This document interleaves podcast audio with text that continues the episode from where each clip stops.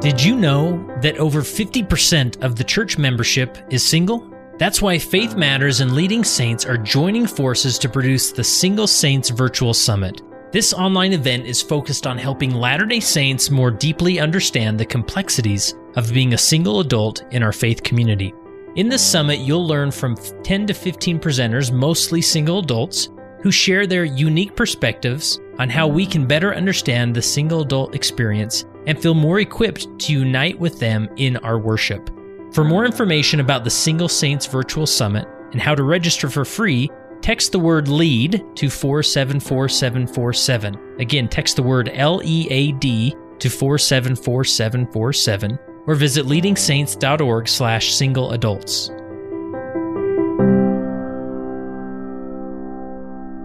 Leading Saints is a nonprofit organization dedicated to helping Latter day Saints be better prepared to lead. And we do that through content creation, like this podcast, which we hope you subscribe to. We also have a website at leadingsaints.org with thousands of incredible articles all about leadership in the context of being a Latter day Saint. We host virtual summits, live events, and also have a weekly newsletter to keep you up to date on all things happening with Leading Saints. Visit leadingsaints.org for more information. Today, I'm in person with my guest, Professor Michael Goodman. How are you? Wonderful, thanks. How are you? Good. Now, we I feel like we've used and abused you at Leading Saints with various interviews and things, but uh, you're back again for more. Happily, happily. So, and I'm glad you agreed to it. And uh, what I wanted to do with this session is I wanted to get a BYU religion professor mm-hmm. who spends his time studying, researching, oftentimes putting curriculum together all around the related doctrines for single adults in the church, whether that's eternal marriage, you know, this life, the next life, sealing, and all these things that, that relates, and uh, fire some questions at you and see what we can learn. So, super. You maybe for individuals who aren't familiar with you and your background, maybe just put yourself into context with that. Okay. My PhD is in marriage and family, and that was a wonderful opportunity to formalize a passion that I've always had, which is to understand what makes marriage work, what makes family work. I'm a mutt. So I've got a I've got an associate's in business, a bachelor's in journalism, a master's in IT, and a PhD in marriage and family, and I teach religion. So, oh so I'm a high quality mutt, or at least a mutt one way or the other. But it's given me a background and a perspective academically that helps me to speak on different topics. I've had many wonderful opportunities to serve in the church. I've been a BYU bishop. I've been a mission president. I've served on several general committees for the church. Currently am doing that. So yeah, that's about me nice. in a nutshell. It sounds like a well-rounded uh, individual. So that's good. Yeah. That's great. So you, you were you chaired the committee of putting together the Eternal Family, or what? What what's the course Eternal called? Family. Eternal Families, and and this is a religion course that every student BYU takes. Is that right? Exactly. So there's a there are four corner, what we call cornerstone classes that every BYU student has to take from the religion department one based around the Bible, one based around the Doctrine and Covenants, one based around the Book of Mormon and the Eternal Family. Oh, wow. I was the chair of the group that put that together and also wrote the BYU online curriculum for that. Great, great. So uh, you're a go-to here. if if there is an answer, you probably have it. So well, I'll give you an answer. You'll have to decide if it's the right one. Um, right. But yeah, I, I've got a little bit of experience with this. Cool. Well, let's start there as far as like how does BYU handle teaching eternal families and marriage, uh, especially in a group that you're hoping is moving towards maybe that sealing sure. ordinance, you know? You bet. We've got the the, re, the interesting reality here is that about 80% of our students are single, 20%, eh, maybe a little less sometimes are married. So we're teaching a mixed status audience. Um, but the, the class is meant to teach the doctrines and principles that God has revealed through prophets regarding the, the, the eternal nature of family. Now, most of us who teach it, including myself, have PhDs in the topic, act, are active social scientists. So we will add some of those things to the material. But the reality is the course is based on what have prophets, seers, and revelators taught regarding the nature of marriage and family in the eternities and how to take those truths and some of the things we learned from day to day living and help people succeed in, in their marriage and family life. Yeah. And I, I would guess like even in other religious institutions or colleges, I mean, there's no family type of curriculum that they're this getting. Is, yeah, this is a bit unique. There are There are family systems, more of a secular study of the family. There are classes that are explicitly based on on either people's best guess or the science behind how do you do marriage better. And most of those are based in communication or some other thing. This class is quite unique in, in its focus on we understand to be eternal principles related to this. Now, eternal principles are crucial when you're trying to understand what's going to happen in the next life and the nature of marriage and family. But we also talk about money and we talk about sexuality and we talk about mm. Communication and we do all those things as well. But we put that into the context of the, the plan of salvation. Yeah.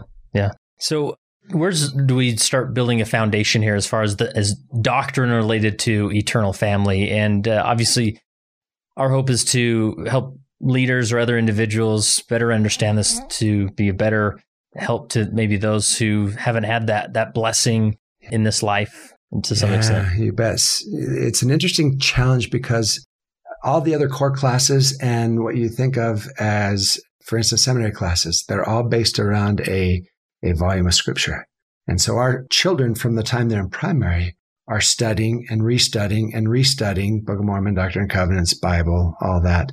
And so by the time they hit BYU, they've got a pretty solid foundation. Though it's true in the church, we talk about the family a lot.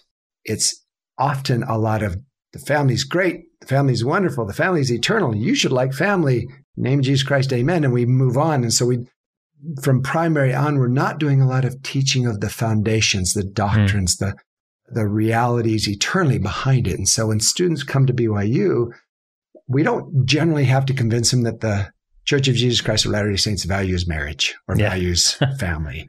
But totally honestly, many of them could not explain why in detail. I don't want to be insulting in any way, but but there's a lot of learning that goes on in that class. And yeah. so our class is is it's interesting. We were when this process was happening, when we were trying to decide what the core classes in religion would be, there were a few of our my beloved friends, my fellow faculty members that weren't real comfortable with the family being there because it wasn't based on a scriptural text. Hmm.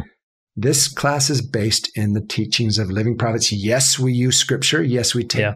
principles from that, but it's the only one of the four core classes that is actually a, a modern prophets based class as much as it is anything else. And hmm. so we have an opportunity to try and help our students basically from it's not just first date to chosen mate. It's not just the concept of how to value it and get married, but to see where marriage and where family fit into the eternities. And so you ask the question, where do we start?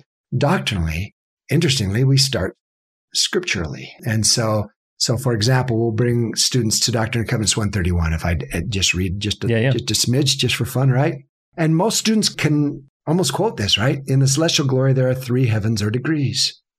And in order to attain the highest, a man must enter into this order of the priesthood, which, by the way, when the scripture was given, or when it was written down by Joseph Scribe, the parenthetical statement, meaning the new and everlasting covenant of marriage, was not part of the text. Hmm. That was added later by Brigham Young. But in order to obtain the highest, a man must enter into this order of the priesthood. And if he does not, he cannot obtain it. Obtain what? Obtain the highest degree uh, in the celestial kingdom. He may enter into the others, but that is the end of his increase. He cannot have an increase. So, so before this, back in 1830, well, in the 1830s, late 1830s, Joseph was already teaching the possibility of eternal family, that you could be sealed to someone for eternity. Some of the earliest documents we have on that from, they just went blank on it, Wilford, uh, not Wilford Wood, um, W.W. Phelps hmm. and uh, Parley P. Pratt share in their journals or in their letters to their family that, hey, this wonderful doctrine, you could be sealed forever. But none of those said you had to be sealed. Mm. They didn't make your salvation contingent on your marital status. This was the first one that did that. Doctrine Comes 131, which said, no, I, for our ultimate purpose in life, it requires a man and a woman to be sealed together. And then, of course, if you go into section 132, it continues that people often get lost in 132 because it, it deals with plural marriage, which we'll talk about today, I think, yeah, a little bit yeah, also. Mm-hmm. But they don't realize that the, the first whole beginning has nothing to do with plural marriage. It has to do with eternal marriage. And so if you take 131 and 132, that really gives you your doctrinal base. And then, of course, in our class, we're going to go to the family proclamation. That's what the class is based off of.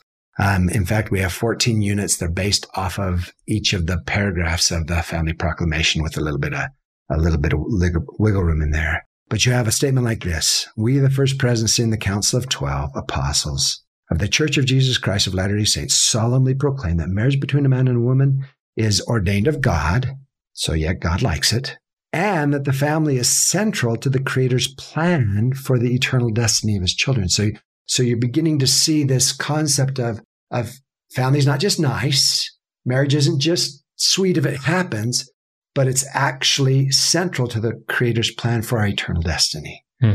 And so those provide what you would say is, is, is foundational texts for it. But prophets, as you know, have been teaching for a long time.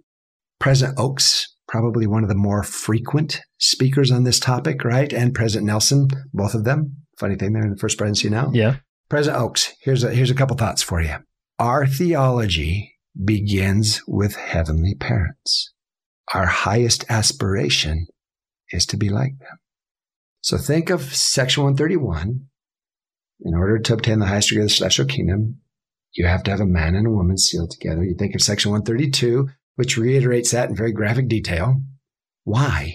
Because it's central to God's plan for our ultimate destiny. What is our ultimate destiny? That's where a statement like this from President Oaks, our theology begins with heavenly parents. Our highest aspiration is to be like them. And then statements like this, the purpose, uh, this is Elder Oaks also, the purpose of mortal life and the mission of the Church of Jesus Christ of Latter day Saints is to prepare the sons and daughters of God for their eternal destiny. Dash, to become like our heavenly parents. Hmm. A fairly straightforward declaration that that Heavenly Father's not interested in turning us into kind of heavenly cheerleaders, but that the goal of our heavenly parents is to help us become like them, which shouldn't seem so strange, being as that's kind of the goal of yeah, we experience that as mortals, exactly. right? Exactly, and so so I guess you'd say uh, when we're looking at at the doctrine of marriage, the doctrine of marriage cannot be understood outside of the plan of salvation. It can't be understood outside of our destiny to become like our heavenly parents. Really love a statement by Tad R. Callister. He says this It is this doctrine of identity that defines our potential destiny of godhood. If one does not correctly understand his divine identity, wish we could have his and hers in there, understand it's there, mm-hmm. then he will never correctly understand his divine destiny. They are in truth inseparable partners. And so we begin our understanding of the concept of eternal family truthfully, not with marriage, but with our childhood to God, that we are the children of God. And if children, then heirs, heirs to God to become like God. Never is equal, never her equal, never Heavenly Mother's equal, but their goal for us is to help us become as they are and to receive all that they have. That's section 132 in a nutshell. Yeah. So, yeah, that's so, helpful. And, uh, you know, just the other day, I was listening to an interview between two evangelical Christians and they got into the topic of marriage. And I think outside of our faith tradition in the Christian world, you know, there's a belief that marriage does not continue after life or nor do, marrying, nor does any those type of relationships continue. Right. And so this is such a remarkable doctrine that's been revealed. And and we especially look at, you know, heavenly parents, it's easy to think, wow, you mean there's a, a feminine divine as well? Like that's so powerful. That also means that there's a, mar- an eternal, a divine marriage that's, right. that's happening, that's right. which is just as weighty and exciting as realizing it's, that we have a mother in heaven. It's huge. The doctrine of mother in heaven is not a fringe doctrine, as the brethren have said on the very church website, the essay on Heavenly Mother is that this is a cherished and important belief, doctrine of ours. I teach, I've taught about 10,000 students at BYU. I'm an old man, given semester three to 500 students, right? I wish you could look in the eyes of these bright, brilliant women as they come to begin to see the reality of a mother in heaven, that they're not meant to grow up to be a, a kind of a different version of Heavenly Father, but that they have a mother in heaven as well. And that, that, that puts the plan of salvation into a familial framework. Yeah. Where we can begin to understand that it's our identity as the children of God to receive all that they have. Yeah. Yeah. So as you like lay that foundation, like it's so fun to listen to because you just realize how miraculous this is, how these doctrines are so so miraculous and, and they're exciting and that you feel that energy. And then I try and put myself into the shoes of a, a single adult and it's sort of like, wow, that is miraculous. And I don't get any piece of that. Right. Or, and then you default, you know, leaders default to the, oh, well, we've been promised that someday you'll, you'll, everybody will get the chance. It was like, uh, well, what about now? Yeah, what about now? So yeah. after laying that foundation, like just speaking to single adults, like where do we go with that? You bet.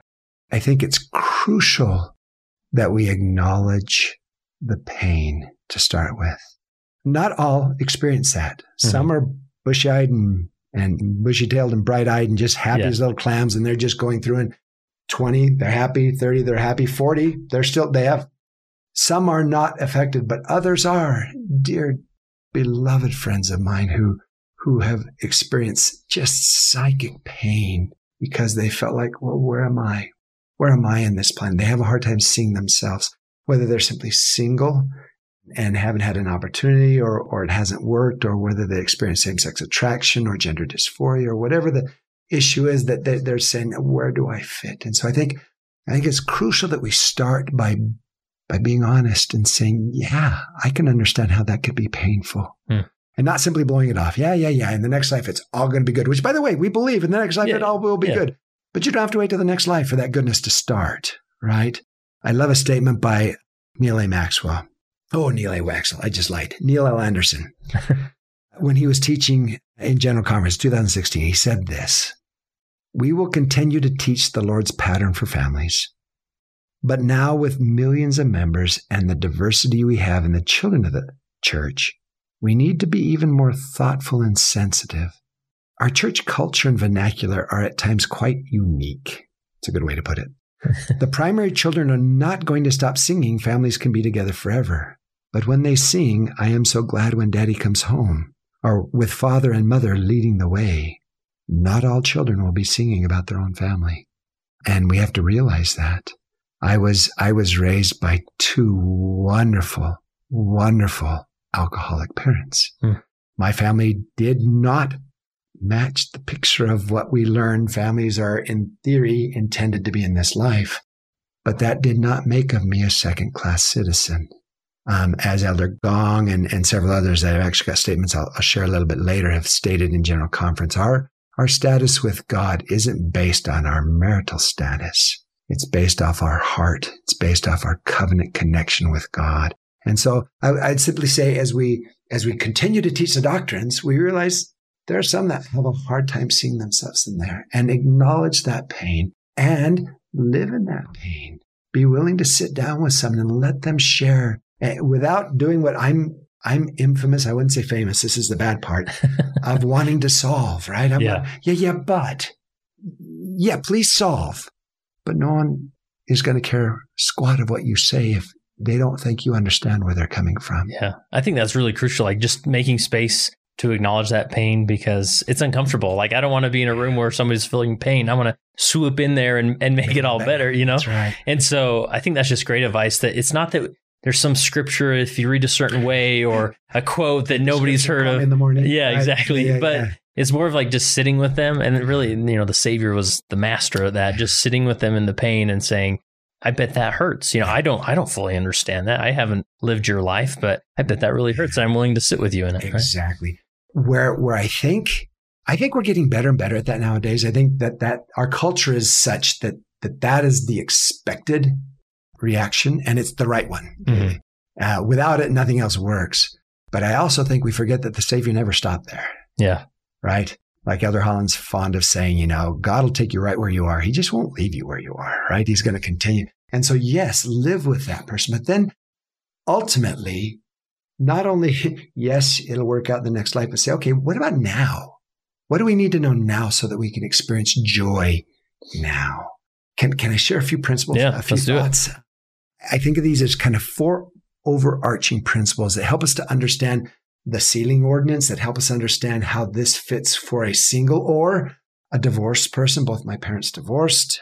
That's ripping, rich and ripe in my family.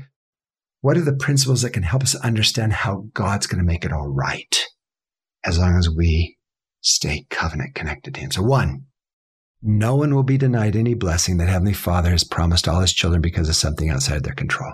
I'm going to share a couple statements from the prophet. So it's not just from Brother Goodman because that would be yeah, very yeah. scary. just because Brother Goodman said it, you should never believe it. But if prophets say it, then, then we're a little yeah, bit better. So, but God will not deny any blessing to his children because of something outside of their control.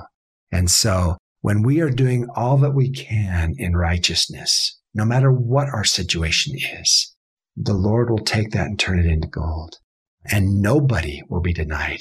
Pick your, pick your challenge, pick your mental health challenge, pick your physical health challenge, pick your geographic isolation challenge, pick your social awkwardness challenge. You know, whatever it is, pick the reality that some people don't feel an attraction to some of the opposite gender, or they just feel uncomfortable in their skin as far as their own gender. There are many reasons why people may not at this moment see themselves in the plan of salvation. I think it's absolutely crucial that we start by saying, you're there. You're there. I can't promise you that this is there or that is there. Same sex attraction is there or, or some aspect of physical or mental health, whatever it is. I, I can't say that, but I can look you in the eye and say without a doubt, you're in the plan of salvation. Heavenly Father has a plan for you and you will not be denied any blessing ultimately that God promises all of his children. In other words, until there's hope, until there's hope that they're, that things will feel better than they sometimes do right now, there's no way to move forward. So we start with that. Two, God will not, or Heavenly Father will not abrogate agency. Abrogate's a funky term. You always teach me a word every time Sorry. we do an interview. I, I learn a word. basically means to stop or limit or take away. God cannot be God and take away agency. Now, agency doesn't mean you get to do whatever you want without any consequences. Right. But you'll get what you want as long as that thing that you want is righteous. And so if your desire is righteous, is in line with Heavenly Father's will for his children, he's going to make it possible. You yeah. might say, I don't see how it's possible. Eh, right now, it's not. And you go, I totally agree. Right now, where you are thinking what you're thinking, it may not be possible, but to God it is. He does not limit agency. He does not make it impossible for us to receive all that He has given if we're simply willing to do what He's asked us to do. Yeah. Principle number three God loves us with a perfect love and will do everything in His power to exalt us. I had an interesting situation when I was a fairly new convert. Joined the church, year later, went on a mission, came back, I was off with my brother-in-law, good friend, and I was kind of bemoaning the reality of my own family of origin. Mother and father alcoholics, drug abuse, jail time, just you name it. We were the poster child of dysfunctionality, right? Mm-hmm. And I was bemoaning the thought that I worried that I wouldn't be with my parents for eternity. And my brother-in-law was not a majorly churchy guy in any way, but my brother-in-law, just a good man, looked at me and said, Mike, do you really think you love your parents more than God? No, whoa, that's not what I was saying. He said, yeah, that's exactly what you're saying. What would you do for your parents if it were within your control? Everything. Would you force them? No, I wouldn't force them because that's not love. There's this agency thing. Go back to principle two. But do you really think God won't give them all that they are willing to receive? And it was like, all of a sudden, a massive weight fell from my shoulders. I know the goodness of my parents. Neither of them were up for the gospel. I tried, but I know the goodness of my parents. I know I couldn't force them. I know I can't, nor, nor will God force them. But God kind of likes them more than I do and has a whole lot more knowledge than I do. And so if I understand that He loves with a perfect love and He's not giving up, He's going to do everything He can to help. That then can help us when we're faced with situations we don't understand, we don't have hope, we can't figure out how in our own head it's going to work. That can work. And then last but not least, and, and this comes down to the concept of, yeah, cool, but what about now? Through the grace of Christ, Heavenly Father can provide solutions to temporary situations outside our control. Hmm. No, our single friends don't have to wait till the next life to experience joy. That's pure nonsense. Adam felt that men might be men are that they might have joy is what the Savior taught. Now, ultimately, none of us have that joy in fullness in this life. None of us, we, we were joking before we started, none of us are going to get out of this alive. None of us are, are challenge free. I, think you're aware I've just been diagnosed with my fourth case of cancer. Yeah. I'd rather not have cancer. I didn't want my third or my second or my first. I don't want the treatments I'm about to start. Having said that, the grace of Christ can do for me in my situation what he can do for all in their situation. He can help us learn to live life joyously now. And that's what the prophets are trying to, they're trying to help us see. Yes, the next life is going to be peachy. Stop worrying about that. Start worrying about what you can do right now. Can I share just a few statements Yeah. just, just for the sheer fun of it? Yeah. So a couple, just, just so you know, it's not Mike Goodman's. it's not thus saith Mike Goodman. That'd be so scary. President Kimball, we promise you that in as far as eternity is concerned, no soul will be deprived of rich and high and eternal blessings for anything which they, that person could not help. That the Lord never fails in his promises. That every righteous person will receive eventually all to which the person is entitled. And, and this is interesting, and which he or she has not forfeited through any fault of his or her own. So, yeah, agency is real and consequences to actions are real. What the Savior is desperately saying, and what President Nelson is just pleading with us, is stay covenant connected. If you'll stay covenant connected to God, there's nothing you will lose. There is no, no righteous desire that you could ever hope for that will not all be yours if you'll simply stay with me. President Nelson, how about that? Through no feeling of their own, they, some, some individuals in life, they deal with the trial of, trials of life alone.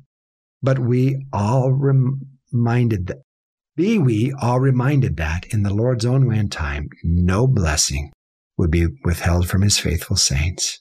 The Lord will judge and reward each individual according to heartfelt desires as well as deeds. And so present Nelson is saying, listen, don't fear.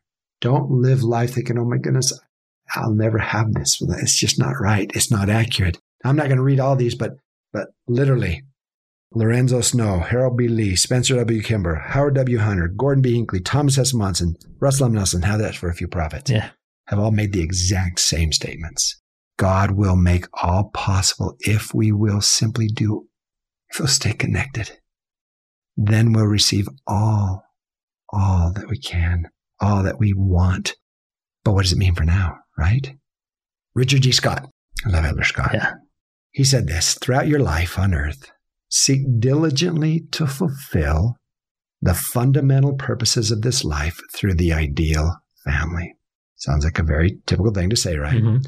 Then he says this while you may not have yet reached that ideal, do all you can through obedience and faith in the Lord to consistently draw as close to it as you're able. If for the present that does not include sealing in the temple to a righteous companion, live for it. Pray for it. Exercise faith that you'll obtain it.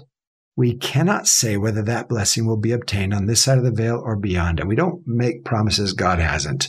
God hasn't said when it's going to happen. But the Lord will keep his promises. In his infinite wisdom, he will make possible all you qualify in worthiness to receive. So, so let, let me, let me kind of sum that up. What, he, Okay. what, he, what he's trying to, what the prophets are saying is listen, the world would build into you and I fear, anxiety, that we're an insecurity, that we're not enough or that, or that we've been fed a unfair Deck or hand of cards, right? hand of Right. cards. Exactly. For, for lack of a better well, you know, it'll, it'll work. It'll work. and the reality is, of course, this life. I mean, anyone with with half of one eye can look out and say life is not fair, and that's correct. But God cannot be unfair. God cannot be unfair, and He promises compensatory blessings for all of us if we'll simply stay connected to Him, and we don't have to wait for the joy to begin one of the things I desperately try to teach my students at BYU is, is learn to live relationally now. Hmm. You are a part of a family. You're a son. You're a daughter. You're a brother. You're a sister. You're an aunt. You're an uncle. Learn to live relationally. What Elder Scott said, if for the present that's not sealing, well, get as close to it as you can. Live familially. Fancy term, which means value family, right? Yeah. value friendship, live relationally. As we do that, we realize, oh my goodness, God is a relational being. As we do that, we begin to build a relationship, not just horizontally, but vertically with God. Yeah. And then life becomes rich. Think about this. Was it Elder Gong in the last conference who said we crossed over a decade ago to where over half of the church Yeah. Is now either single or divorced? Well, not married, Yeah. single, Single divorced, some- widowed, yeah. something, Yeah, something, yeah. right? So are we really saying that th- that means that over 50% of the church is doomed to, to misery? Do we really believe that nonsense? Ask any single person who's actively living life and doing their very best. Are they miserable? No. Are they married? No. Not yet.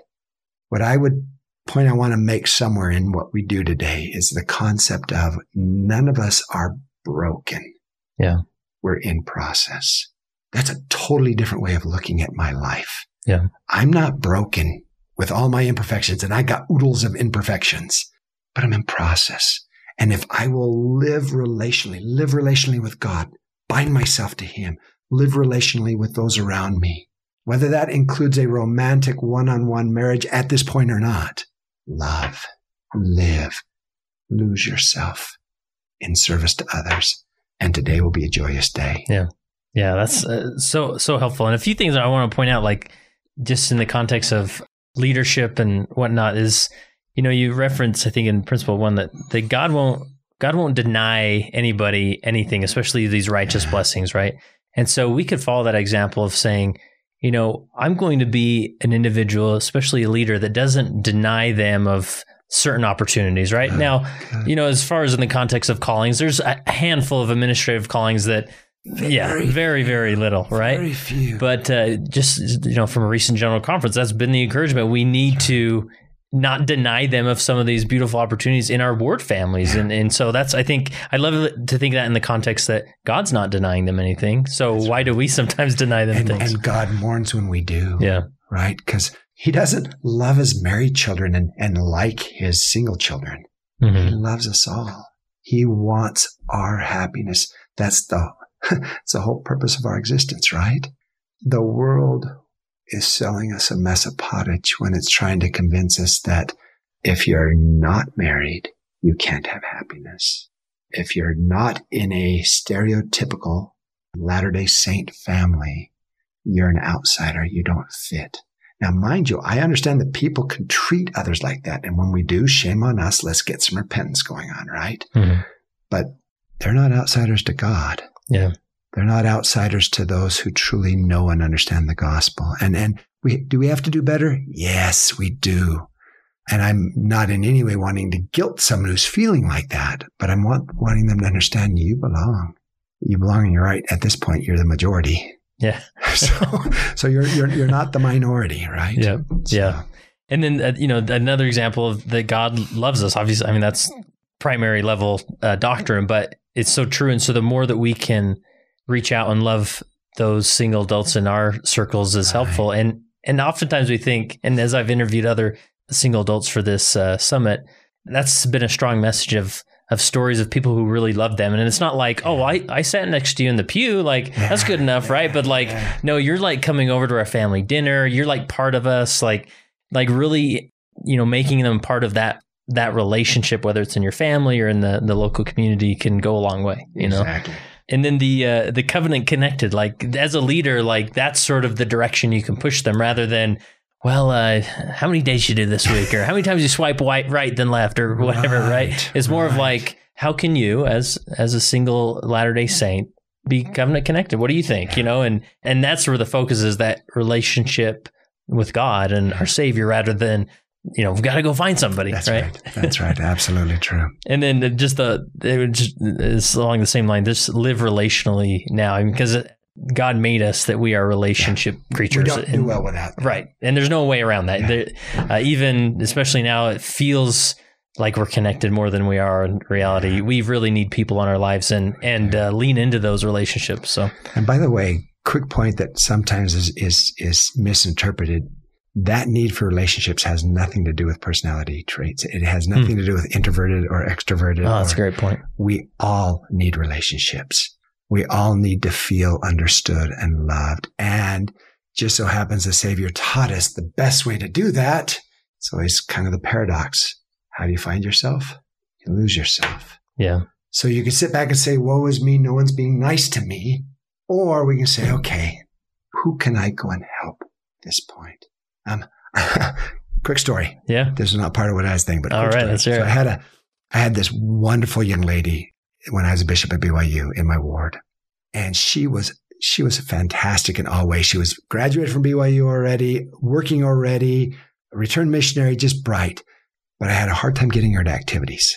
She just never came. She'd come to church and that was it. So one day I was poking her and just saying, Hey, I wanted, oh, Bishop, you know, it's just not my thing. I'm kind of shy. And I said, I said, question for you. I just had this brainstorm. I now know it's inspiration, but back then I thought, yeah, brainstorm. I said, on your mission, you're a returned missionary, right? She said, yeah. I said, what'd you do when a, when a, when you brought an investigator to church? Did you just let him be and see what happened? And she said, of course not. You know, we slobbered up one side and down the other. We attached them to this person and that person. And I said, can I give you an assignment? And she got that, you know, oh dear, what are you going to do? Right. And I said, I said, I want you to come to ward prayer. You know, we have all these dorky uh, callings at BYU. I, said, I want you to come to ward prayer. And, oh, Bishop. And I could see her drop. And I said, no, no, no, no, no. I said, I don't want you to socialize. I said, I want you to walk in the door and I want you to survey that room and find one person who you think feels more awkward than you do. And then I want you to go talk to that person. Can you do that? She sat there for a second. Then, yeah, I, I could do that. She had gotten herself stuck into the concept of, I have to socialize. I have to be the life of the party. Work the room, work right? the room. and that, that is so not me. You put me in a group of people and I'm a people watcher. I'll get in a corner and just start watching. I could do it all day long. But she did. She came to the next one and she looked around. I could see in her eyes, she's like, oh. and she found this young man who was a bit by himself. And I could, I could just see her kind of, okay, here we go. And so she put on her missionary shoes, walked over there and started chatting just, just a little bit side to side. And he'd smile and she'd smile a little bit. And, and it was fun and, you know, no sparks or anything, but we went home. Next week, she came back to ward prayer and you want to guess who she sat next to? And yeah. and next week she came back and, and yes, they ended up getting sealed, which is cool. I love that. But the reality is I wasn't trying to get her sealed. Well, that's a lie. If you're a BYU bishop, you're always trying to help your, your folks find love. But my goal was to help her to connect, to live relationally. Yeah. You don't have to socialize, serve. Serving is much less threatening, right? And so if we can help our, our brothers and sisters who aren't married stop sitting back and going, woe is me. There's reason for the woe is me. I'm not, I'm not Yeah. There's, mocking yeah. that. Yeah. But it doesn't help to sit and woe is me. Gird up our loins, fresh courage take. Go love someone. Yeah. As we love someone, our own light builds, our own life builds, and the Spirit of God builds in our life. Yeah. So That's awesome. All right, so uh, let's jump to this, and we can jump around to some of these on our outline. But I'm thinking of those single sisters uh, out there who maybe they know someday they'll have the opportunity of marriage, but then they also worry. But yeah, but what if it's in this eternal polygamous relationship or plural marriage relationship? So, you know the the concerns and questions. I mean, where do we start to understand, uh, you know, plural marriage in our doctrine? Yeah. So plural marriage was a marital practice that was not the doctrine, but the practice based around a specific set of circumstances in our history. And when I say our history, go back.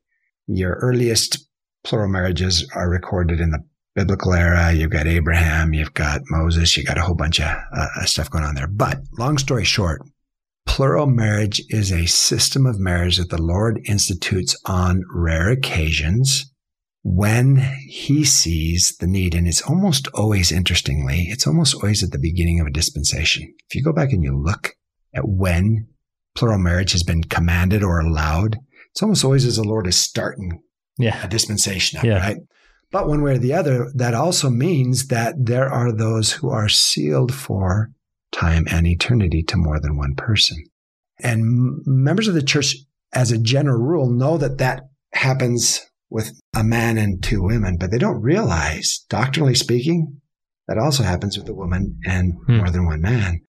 If you go to the general handbook, it explains this, but let me, this, this is just from the gospel essay on plural marriage, says this Okay, moreover, members are permitted to perform ordinances on behalf of deceased men and women who married more than once on this earth, sealing them to all their spouses to whom they were legally married. If you're a man and you are married to five women, you can be sealed to those five women. If you're a woman and sealed to five men, you can be sealed to those five men that have passed away, right? Then this important statement the precise nature of these relationships in the next life is not known, and many family relationships will be sorted out in the life to come. Latter day Saints are encouraged to trust in our wise Heavenly Father who loves His children and does all things for their growth. It reminds me, I'm going to go back to the statement by, by President Oaks on this concept of trusting God. Mm. Okay, before I do that, okay. back up just a little yeah, bit more? Oh, yeah. sorry, I got to go back a little bit more. Do you remember one of the points that I brought up? One of my four foundational points was God won't abrogate agency. Yeah. One of the things that means is you will never be stuck in a relationship you don't want to be in. Yeah. You will never be forced into a relationship you don't want to be. In. So, so let's assume for a moment that there's a man and a woman, and the man, it doesn't matter, man dies. No, let's simplify this uh, for right now. Woman dies right? Man is uh, lives for another two, three years, finds another um, person, marries her. He's now sealed to both, right? How's it going to work in the next life? Yeah, good answer. Good answer. Yeah, we don't, don't, know. know. we simply know it will and it'll be glorious. But will wife number one be stuck in a plural marriage? Definitely not. No, no. A couple statements for you here. Joseph Fielding Smith. The dead will have the privilege of making known the things they desire and are entitled to receive. In this way, no soul will be neglected and the work of the Lord will be protected. Elder Gong, marriage covenants are binding by mutual choice of those making them.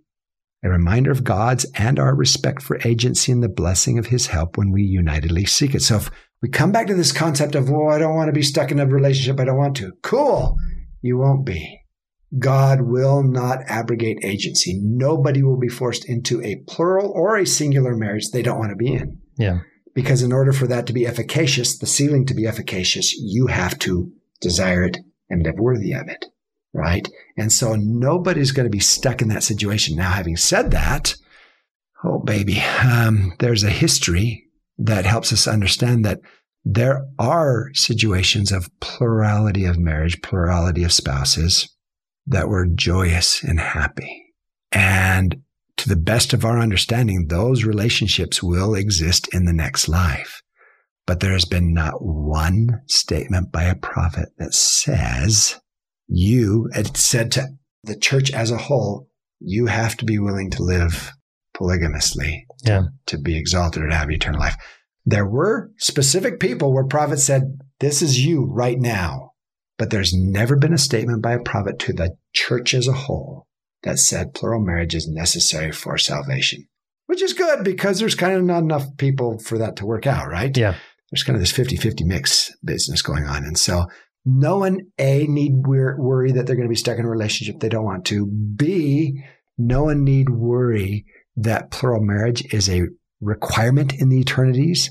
C, it's possible that plural marriage may actually, not may, according to the, the statements of prophets, will exist in the next life, but it'll exist in ways where all those involved have exercised their agency and desire that relationship. Yeah. So with helpful. that, we just smile and go, shouldn't be, is not part of our, it shouldn't be part of our worry because it's never possible to be forced into that situation. Yeah. And I, I uh, you know, that as far as the abrogate and agency, whatnot, I heard that a lot in the context when I was a bishop for individuals who would just get out of a divorce. They just hate this individual and they come in and say, Bishop, let's cancel that sealing. Let's go over what paperwork, right? And sort of slow them down and be like, yeah, but there's still a, there's still an ordinance there that's intact. But any anything you'd add to yeah, that? Yeah, that absolutely. This is this is hugely important. I actually use an example. Oh, you know, I don't have a slide on. I do have a slide on this, but it's just not here. Well, we, we can add it we in. We can add it post, in right? yeah. The reality, I use a, a silly analogy. I try and get as far out from my students as possible so that doesn't affect anyone and we're not, not yeah. into sense. So I say, okay, imagine there's, there's Sam and Susie.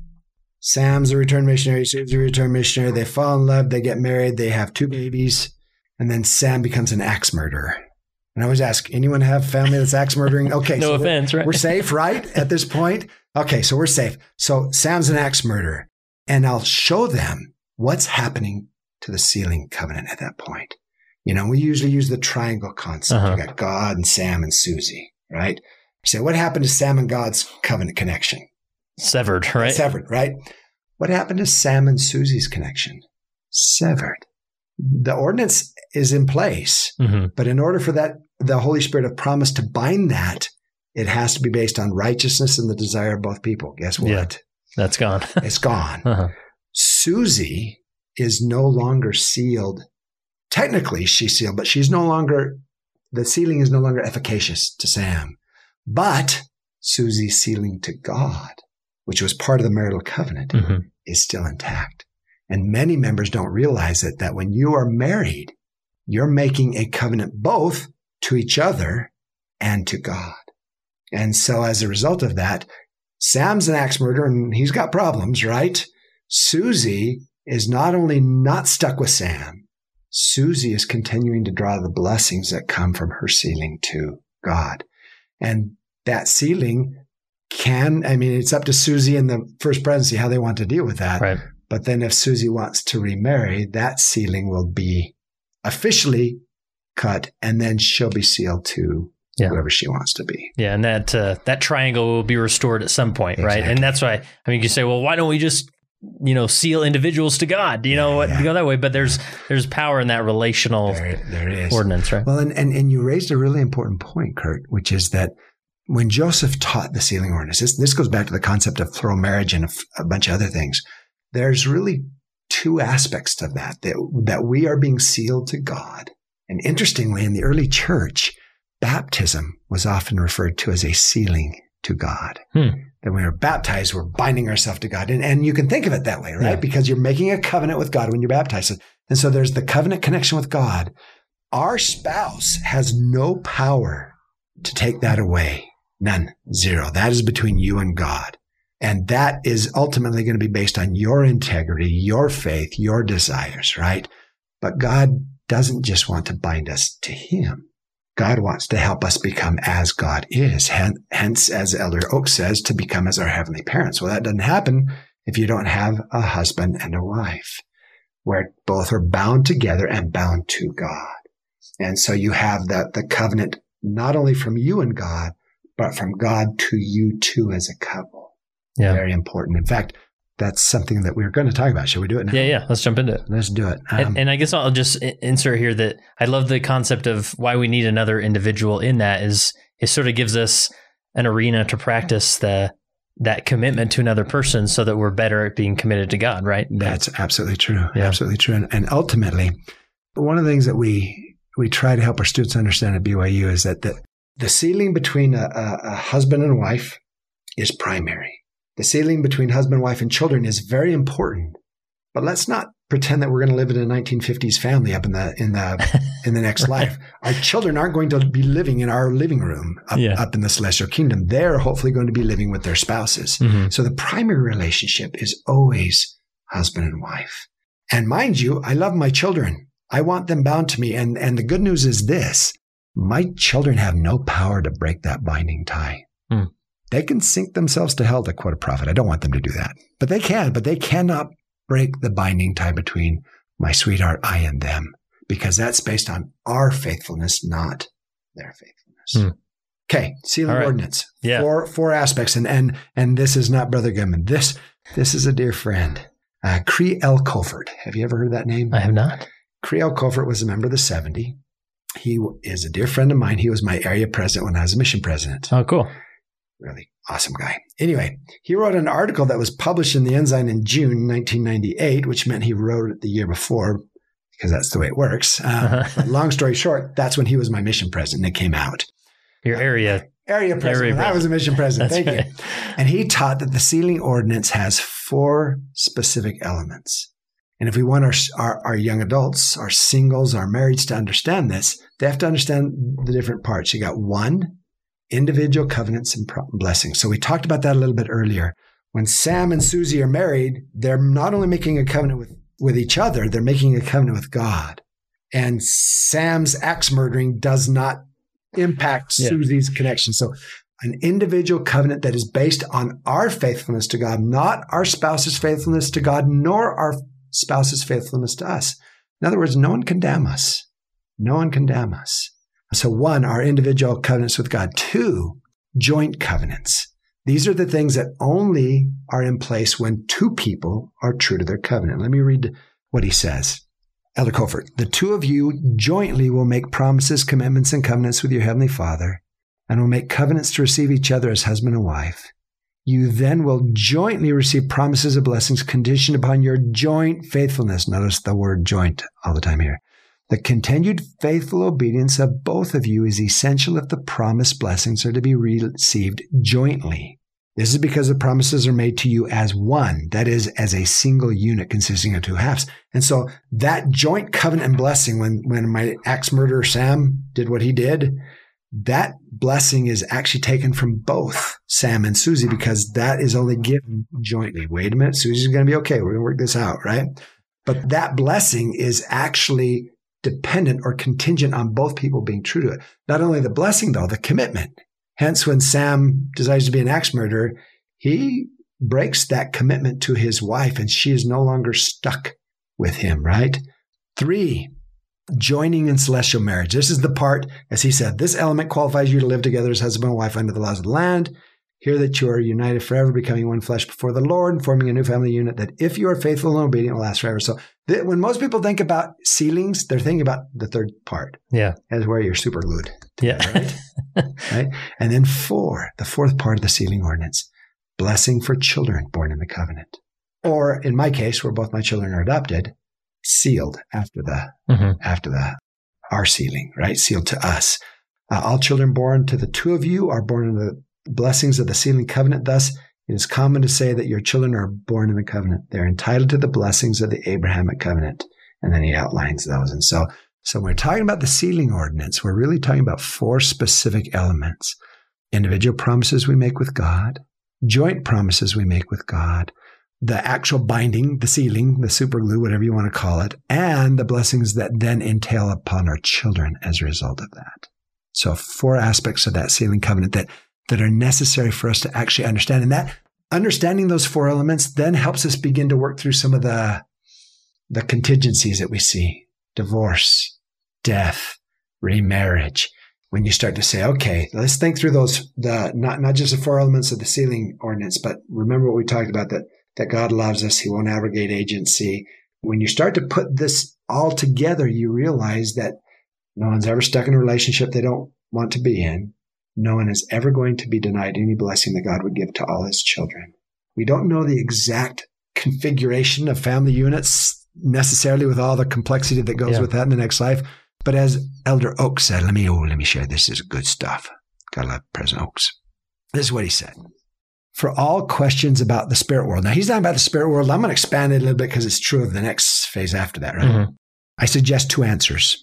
First, remember that God loves his children and will surely do what is best for each of us. Second, remember this familiar Bible teaching, which has been most helpful to me on a multitude of unanswered questions. Trust in the Lord with all thine heart. Lean not unto thine own understanding. In all thy ways acknowledge him, and he shall direct thy paths. This concept of trusting in the Lord. Trust in the Lord is a familiar and true teaching of the Church of Jesus Christ Latter-day Saints. That same principle applies to unanswered questions about sealings in the next life or desired readjustments because of events or transgressions in mortality. What happens if my spouse walks away from their covenants and we still love each other? What happens with that, right? There is so much we do not know that our only sure reliance is to trust in the Lord and his love for his children. This concept that if we can trust the Lord, it's not that we have all the detailed answers because we don't. Anyone who says that, you know that they're blowing smoke at you, right? but I love what President Eyring said. And let me, let me, and this kind of ties this whole section together. Plural marriage, the sealing ordinance and the, and the concept of the singles and how they can find peace. President Eyring, for some, that eternal joy may seem a faint or even fading hope, the eternal joy of marriage and family and all that good stuff, right? Parents, children, brothers, and sisters may have made choices that seem to disqualify them from eternal life. You may even wonder whether you have yet been qualified through the atonement of Jesus Christ. A prophet of God once offered me counsel that gives me peace. I was worried that a choices of others might make it impossible for our families to be together forever. He had the same experience I did, hmm. probably before me. He, the, the prophet, said, You are worrying about the wrong problem. You live worthy of the celestial kingdom, stay covenant connected, and the family arrangements will be more wonderful than you can imagine. I love that quote. That's such a good quote. Yeah, that's great. And for those of us who come from divorced families and, and all that goes with that, and a, and a angelic mother who loved the church but wouldn't join it, and a father who didn't, wasn't even close to being willing to do it, I can trust Heavenly Father loves my dad more than I do, loves yeah. my mom more than I do, loves us, and will give us every ounce that we're willing to receive. Love it. All right, so here's a, a curveball question, just to, that I didn't warn you before. So, what's the the whole the whole concept of of servants in the celestial kingdom? That's sometimes a you know the the singles the adults are single there'll be servants in the celestial kingdom to those at the highest level so i'm going to take it back to this concept of god will deny no person every blessing that that person not only is willing to receive but will live faithful of mm-hmm. There's no such thing as a servant in the celestial kingdom of anyone who doesn't want to be a servant in the celestial kingdom. So, in other words, the thought of, oh my goodness, what if I just, I'm not good enough or whatever it is, you know, insecurities or anger or whatever it is, right? The Lord is saying to us, listen, trust me, come to me, stay covenant connected with me and open your heart. Right now, you may not be able to receive everything that that I want to give you. Okay, that doesn't make me love you less. Uh, it just means that we're in for the long haul. Heavenly Father's not impatient, mm. but we often are. And so, does someone want to be in an eternally binding relationship in the next life? It's theirs. Yeah. There's no ifs, ands, or buts. It's not if you're handsome or if you're socially suave or or if you don't experience same-sex attraction or if you pick your if there are no ifs do we want it? Are we willing to live faithful to the Lord's covenants and commandments in the process of getting there? If so, there's no yeah. servants in the celestial kingdom. Yeah. And I love just the concept of if you want a relationship, there's always one there with God. Yeah. You know, you can, it's always there and, and that he hopes you take that one every time. Right? And then he'll do with us what we couldn't otherwise do with ourselves. And, and I, I come back to this concept because it's really so important. Hopelessness is death this concept of I just don't see a possibility. I learned an interesting lesson as a mission president. I, back in my day, back, you know, when you walked uphill both ways in the snow, back in my day, we had zone conference every month. We got new missionaries every month. We interviewed every missionary every month. Oh, wow. You so were busy. I was busy. I, I mean, on, they're already busy. I was on a plane twice a week for three years. And you're in Thailand, right? So, in Thailand, uh-huh. right? I had probably about one person out of every group that came to me that tried to go home early you know, I can't do this. I'm depressed. I'm sad. I'm lonely. I'm sick, whatever it was. Probably about 30 plus that I had in the whole mission. I learned some powerful lessons working with them. One of the very first things I learned was until I could help them realize that I wasn't asking them to live in the same psychic pain they were currently feeling for their mm. whole mission, I could not help them. As long as they thought to themselves, I'm stuck, I'm miserable, I, I if I stay, this, uh, yeah, we just have to white knuckle it. Just right? white, yeah, you, it won't they, work. They couldn't do what they needed to to work their way out of the homesickness, the sadness, the depression, the anxiety, you know. And so my first task as a mission president, besides loving them and just let them, letting them know they're okay, was to to have help them have hope, hope in a brighter future. That same principle applies when we're talking about marital relationships, whether you're married and it's not working well, or you're not married and you want it to be, or whatever your issue is, right?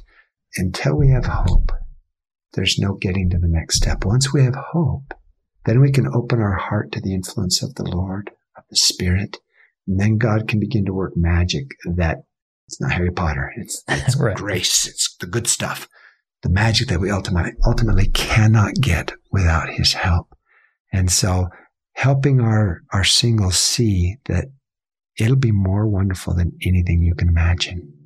And no, you do not have to live white knuckled now in misery. In the next life, yay, you get happiness. Yeah, that's not going to motivate anyone. Yeah. Live relationally now. Do everything we can to draw closer to God and to our brothers and sisters around that, us. If that doesn't include an eternal sealing at this point, okay, go do what the majority of the church is doing. Live life meaningfully and passionately. And as you do that, that's where the doors will open up. Yeah, that's awesome. Anything we've missed or question or thought or. And I'm sure we missed something. I'll get the yeah, emails. Yeah, yeah, Mike, it's, so. it's, all good. Yeah, no, no, no. one one important concept that I, I hinted at earlier that I would I would simply reiterate, and that's this concept that if you are right now in a situation where you're not where you want to be, familially or maritally or whatever it is, Satan would convince you and I that we are irrevocably broken, that we're just damaged goods God never sees his children as damaged goods. He just doesn't do that.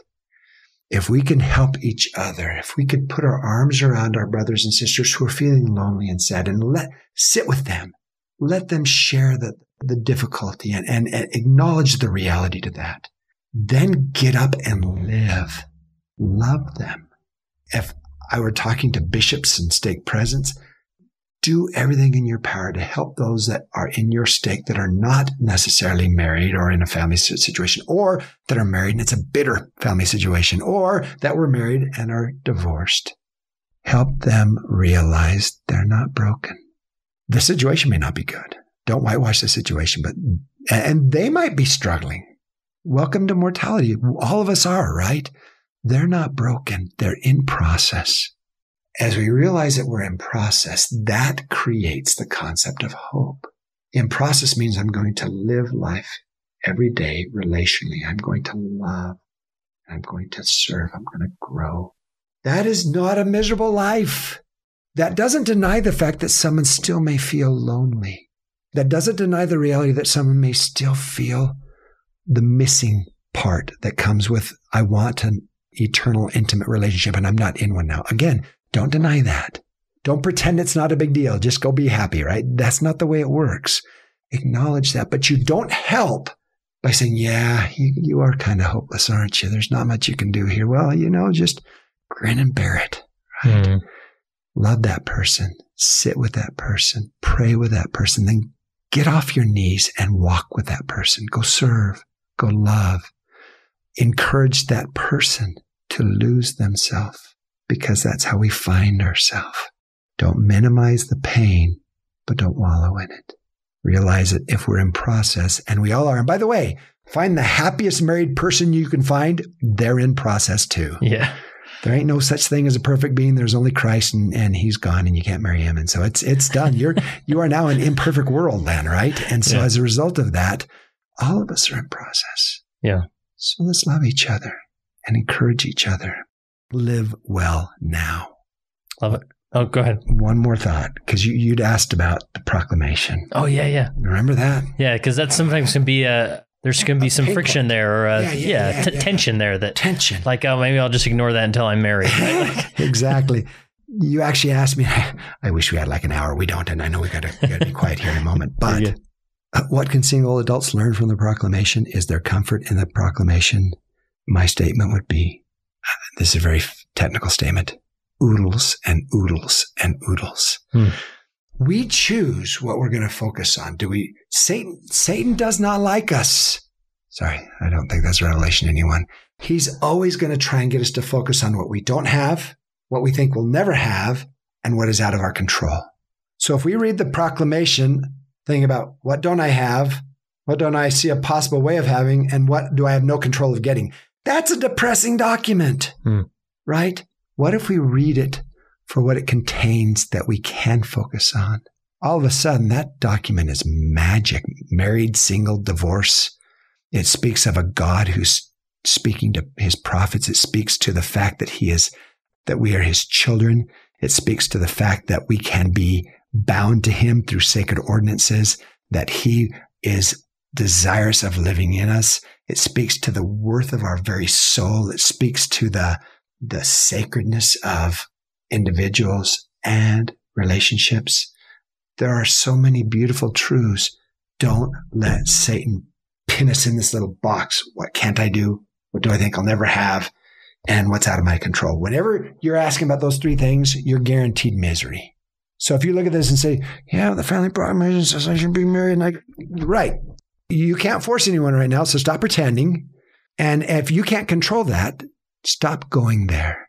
Look at what he's just said about the, the worth of your soul, that you're a beloved son or daughter of God, that your destiny is to become like God. And I can just go on and on and on. And it's, it's rich and thick. Yeah, it's worth engaging in for sure, no matter your marital status or exactly. yeah, exactly. Well, I I think we hit the big points, right? We, yeah, that did. was a great discussion, and, and I'm sure. Like I said, I'll probably get emails be like, "Oh, Kurt, you missed this point and that point. You should have asked him that." But I think this is a good. You know, we can't uh, build Rome in one episode. yeah, so, but this is great, and the last question I have is if you're in a room full of, of bishops, Relief Society presidents, other leaders, and you sort of are, are done this to some extent, but what final encouragement would you give them? It's a worthy question. President Oaks, President Nelson, and many others have asked us to focus on two things that we often think are in tension with each other It goes by a bunch of different names, but the, the one that President Nelson is and President Oaks have used most frequently is love and law. Hmm. If I were speaking to priesthood leaders, Relief Society leaders, young men, young women leaders, I would say the very first thing you have to do if you have any hope of being of help you have to sincerely love those that you serve. This is not rocket science. They could care less what you think or want or know if they don't feel valued for where they are, if they don't feel loved for who they are, if they don't see that you care the old adage, they don't care what you know until they know how much you care, is, is just true. And so it starts with you want a right to try to bless someone? Love. So it starts there. But if that's all we do, to be very frank, we're leaving them helpless. Oh, they got a good friend in us. And I'm not in any way indicating that we should try to be their savior, that we, we should take over for them. But once they know that they are loved, then we have the opportunity to say, Did you know that God has something for you vastly better than you have for yourself? Then we can begin to draw them and invite them to come unto the Savior. As they come unto the Savior, the other issues begin to come into perspective. And so if I were to try to help my own bishop, my own stake president, which by the way are great men, it would be love those that you have the sacred opportunity to serve and then bring them to Christ. You might think, law, bring them to Christ. Yeah, because because the commandments are how we are brought to the Savior. Don't use the commandments as a weapon. Don't whack people with them. Invite them to come to the Savior because then the Savior can do with and for them that which no bishop, no stake president, no friend can ever do. That concludes this episode of the Leading Saints podcast. We'd love to hear from you about your questions or thoughts or comments. You can either leave a comment on the uh, post related to this episode at leadingsaints.org or go to leadingsaints.org slash contact and send us your perspective or questions. If there's other episodes or topics you'd like to hear on the Leading Saints podcast, go to leadingsaints.org slash contact and share with us the information there. And we would love for you to share this with any individual you think this would apply to, especially maybe individuals in your ward council or other leaders that you may know who would really appreciate the perspectives that we discussed. And for more information about the Single Saints Virtual Summit, text the word LEAD to 474747 or visit leadingsaints.org slash single adults. It came as a result of the position of leadership which was imposed upon us by the God of heaven who brought forth a restoration of the gospel of Jesus Christ. When the declaration was made concerning the only true and living church upon the face of the earth, we were immediately put in a position of loneliness, the loneliness of leadership from which we cannot shrink nor run away, and to which we must face up with boldness and courage and ability.